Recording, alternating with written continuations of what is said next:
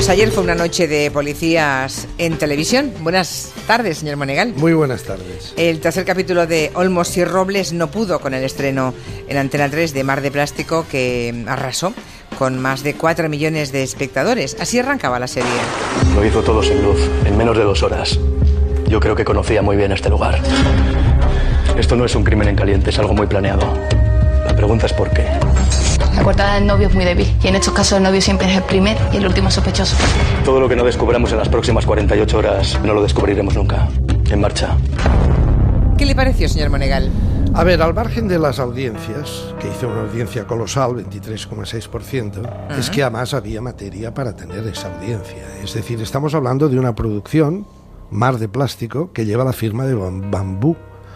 Bambú es esta productora mm, de Ramón Campos y Teresa Fernández Val- Valdés, que ya nos ha proporcionado, Antena 3 tuvo ahí un ojo estupendo contratando a esta gente porque saben hacer series.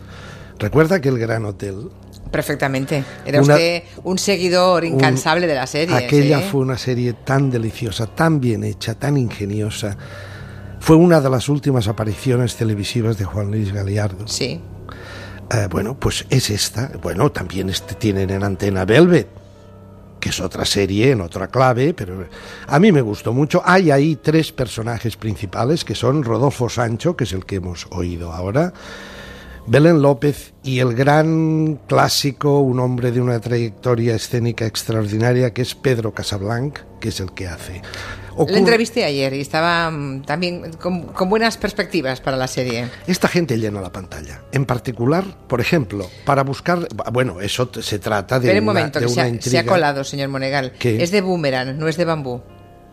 No, es de bambú. No, es de boomerang. Bueno, eh, No, no, no, no. ¿seguro? Es de bambú. Ah, es bueno, de bambú. bueno, bueno, ¿Quién mí- dice que es de boomerang? Pues me lo dice una persona vinculada a tres media. Pero bueno, mm, no sé, ya, ya, ya, a ver si lo podemos mm, corroborar. Es de boomerang. Sí, es de boomerang. Perdone, está en la web de bambú. Ah, pues, pues estará en la web de bambú, pero es de boomerang. A lo mejor se llevan bien, tiene muy buen rollo, que diría Artur Mas. De, Bu- de Boomerang, No sé. de Boomerang era también una exquisita serie que hizo Antena 3, también con un éxito extraordinario y muy bien hecha, que era El tiempo entre costuras. Ya. Bueno, pues que sepa esto, señor Monega. Yo le digo lo que hay. No, en fin. Es de Boomerang, ¿verdad? Sí. Me dicen que sí.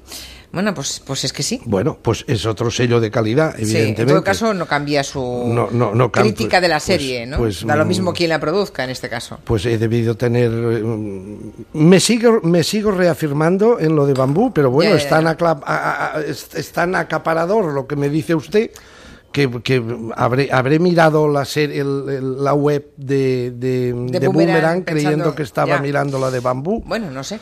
Eh, bien, em, ¿dónde ocurre todo esto? Ocurre en ese mar de plástico que llaman ellos. Además, hay unas tomas aéreas, hay una estética muy bien conseguida de todos estos invernaderos de plástico, que, ¿verdad? Que dicen que hasta los astronautas, cuando pasan, ¿verdad? Desde arriba, desde kilómetros de distancia, en algún punto del sur de España, ven una mancha blanca que son precisamente Los invernaderos. los invernaderos. Recuerde que muchos de estos invernaderos ¿eh? fue aquel invento también de Javier de la Rosa cuando hizo el pelotazo. ¿Ah, sí? Sí. Ah, no recordaba yo que tenía Sí, una vinculación. sí, Javier de la una vinculación con un grupo inversor, Quash Tierras de Almería. Fue el inicio del tema de los invernaderos. Bueno, esto sea al margen. A mí me, me- me parece que es una serie de mucha calidad. Seguimos diciendo lo que decíamos ya el año pasado, que en el terreno de las series las, la- las cadenas españolas están dando un, un- han llegado a un, a un listón de calidad y de, y de eficiencia y de brillantez realmente notables, cosa que en otros, en, en otros géneros no consiguen, pero en ese eh, le voy a poner un pero solamente. Belén López. Belén López es una actriz extraordinaria. Es de estas personas que un director escénico la pone delante de la pantalla y no hace falta que le den que le den diálogo. Solamente su- los, los escasos y parcos gestos de su cara transmiten ya una emoción extraordinaria. Ya. Bien, el pero, la dicción. No sé si estoy mal de los oídos y tengo que ir a ver al, al- al otorrino, pero a veces me perdía Frases del me perdía ya, el diálogo. frases. Es por poner un pero. La serie es muy brillante y ha enganchado de una manera brutal. O sea, ahora tendrá que dividirse usted entre Olmos y Robles y Mar de Plástico. Tendrá que grabar una y ver otra, ¿no? Sí, también le han Le encontrado, sueldo, le han parte. encontrado alguna similitud en esta película que le puede, lo puede corroborar nuestro querido crítico de cine. eh, esta película que se llama La Isla, La Isla Mínima, ¿verdad? Mm. Le han encontrado alguna similitud. Bueno, porque también es un paisaje de esa misma zona y de esos, eh, de ese mar de plástico, ¿no? Pero bueno, yo creo que ahí les damos un 9, si no un 10. Una de, una de tele internacional, señor Monegal. En la, ¿La monja? Sí, en la versión mexicana de Masterchef triunfa una monja, se llama Sor Flor.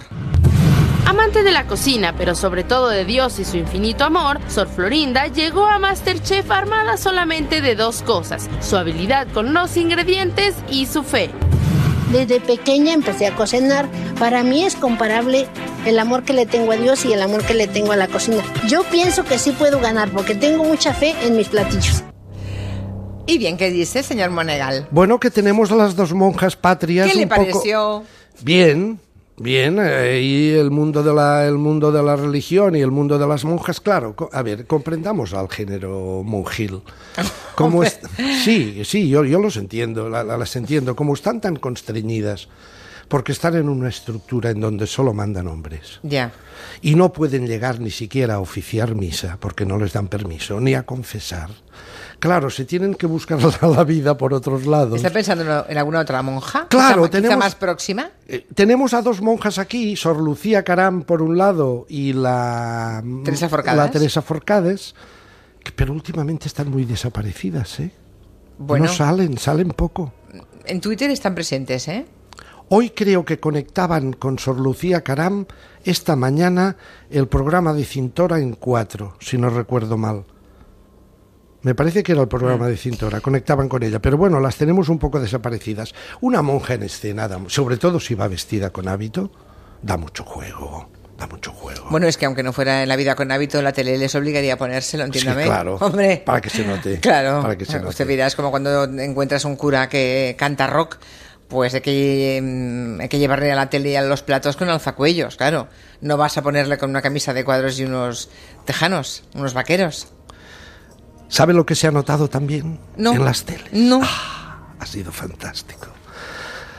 La sensacional entrevista que le hizo ayer nuestro compañero Alsina al presidente del gobierno. ¿Qué me dice? Sí, se habló de eso ayer. Hombre, por Dios, los de, bueno, en todos los programas, la sexta, eh, el intermedio, estuvo sembrado Wyoming, Wyoming al pasar el corte ese famoso, en donde, en donde hay una introducción de Sandra Barneda, que con todos los respetos y lo mucho que me gusta el trabajo de Barneda, no, Sandra Sabatés, perdón, no, es- Ah, no Sandra Barneda. por un momento.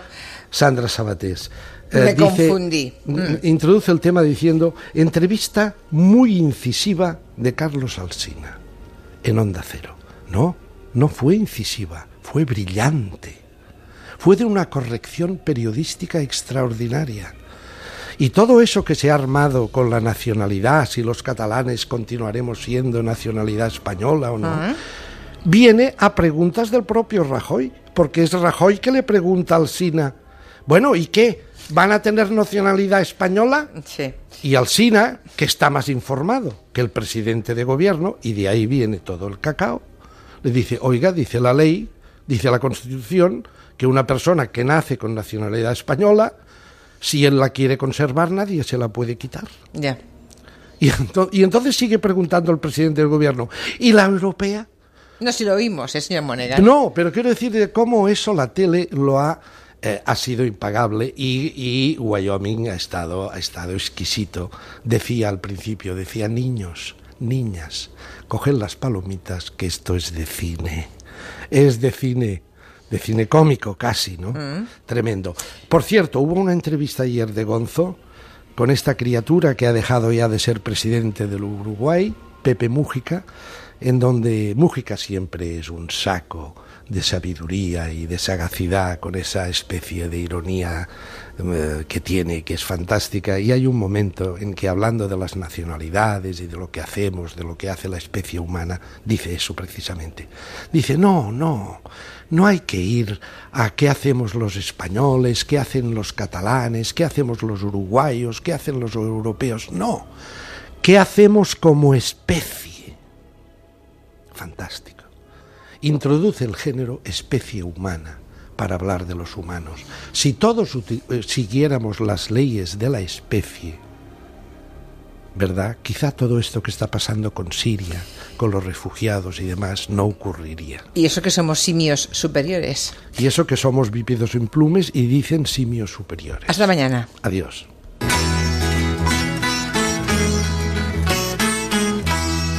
4 a 7 en Onda Cero. Gelo.